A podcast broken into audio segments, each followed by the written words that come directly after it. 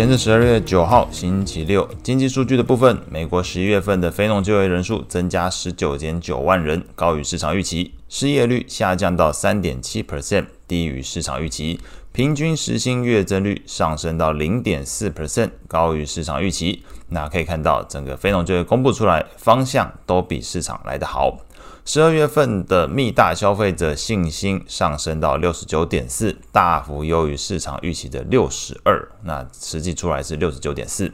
另外，这个密大调查报告里面也对于未来一年跟五年的会给出这个通膨预期水准，两项都是下滑的，并且这个一年期的下降到三点一 percent，五年期的下降到二点八 percent，这两个数据都比市场预期来得低。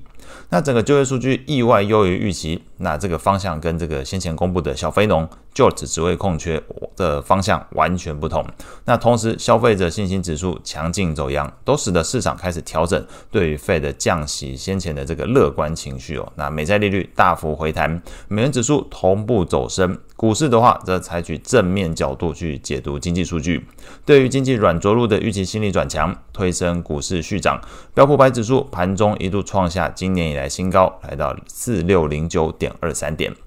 中场来看，美股五大指数延续前一天的反弹走势。从涨跌幅来看，费半上涨零点七一 percent，罗素上涨零点六七 percent，纳指上涨零点四五 percent，标普上涨零点四一 percent，道琼上涨零点三六 percent。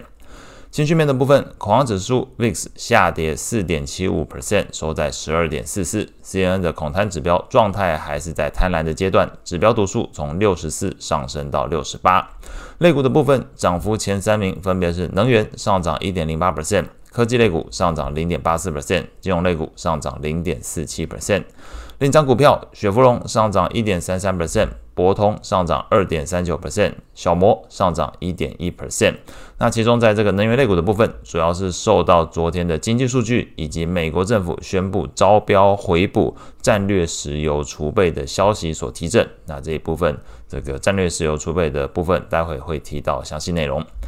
整体盘面上，科技股、全指股还是在昨天的领涨股票的范围里面哦，主要还是他们两个去做一个领涨。那先前观察到，投资人更青睐配置在小型股的这个现象，到昨天都还是持续发酵中。罗素两千 ETF 上涨零点七四 percent，是昨天观察清单里面涨幅最大的 ETF。那我们不排除整个市场在压住美债利率回落，同时经济缓增长的过程里面，小型股可能成为相对便宜。相对受益费的降息，同时又避开大型股评价面比较高风险的这种操作工具哦，因为它完全符合这个三种观点哦，比较便宜的样子，好像比较受惠于费的降息，那同时大型股的风险它也基本上可以绕开来，所以不排除在这样子所谓的美债利率回落、经济缓成长的过程里面，小型股会持续变变成这个方面的一个操作工具。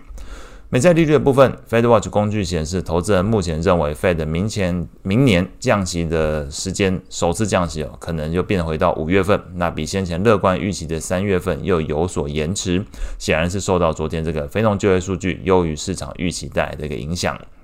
美国十年期公债利率中长来看是续涨七点六二个基点，收在四点二三 percent。两年期利率上升十四点零九个基点，收在四点七二五 percent。三十年期利率上升五点四六个基点，收在四点三一 percent。ETF 的部分，长天期公债 ETF TLT 下跌零点八二 percent，投资等级债券 ETF LQD 则是下跌零点五四 percent，高收益债 ETF HYG 下跌零点一八 percent。外汇市场部分，美元指数是跟随美债利率同步走扬，上涨零点四三 percent，收在一零三点九九。主要货币之中，变动最大的是先前暴涨的日元。消息面传出，有这个知情人士透露，日本央行行长植田和男其实并没有要向市场发出政策调整的信号，而是最近的这个消费力道放放缓哦，反而开始成为日本央行需要担忧的议题。在这样的这种来来回回操作之下，那日元前一天是大涨，那昨天来看是贬值零点五八 percent，来到一四四点九五。那刚刚前面提到能源的部分要看油价，那油价的话，除了受惠于经济数据优于预期之外，消息面上，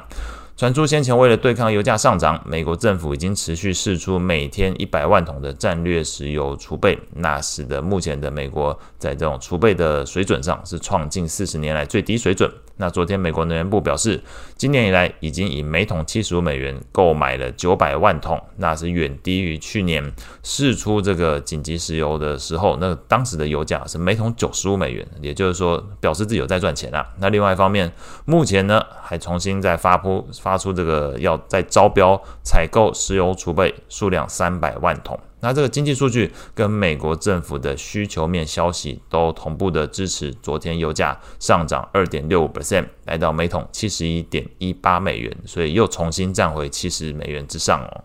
那未来一周市场的关注焦点包含这个欧元区经济景气指数、美国十一月份的 PPI、零售销售，还有工业产出以及 Market 制造业 PMI。那当然，大家最关注的还是在这个下礼拜的重头戏哦，美国。欧元区、英国会进行这个利率会议的会议召开哦。那以上是今天说的内容，祝大家有美好的一天。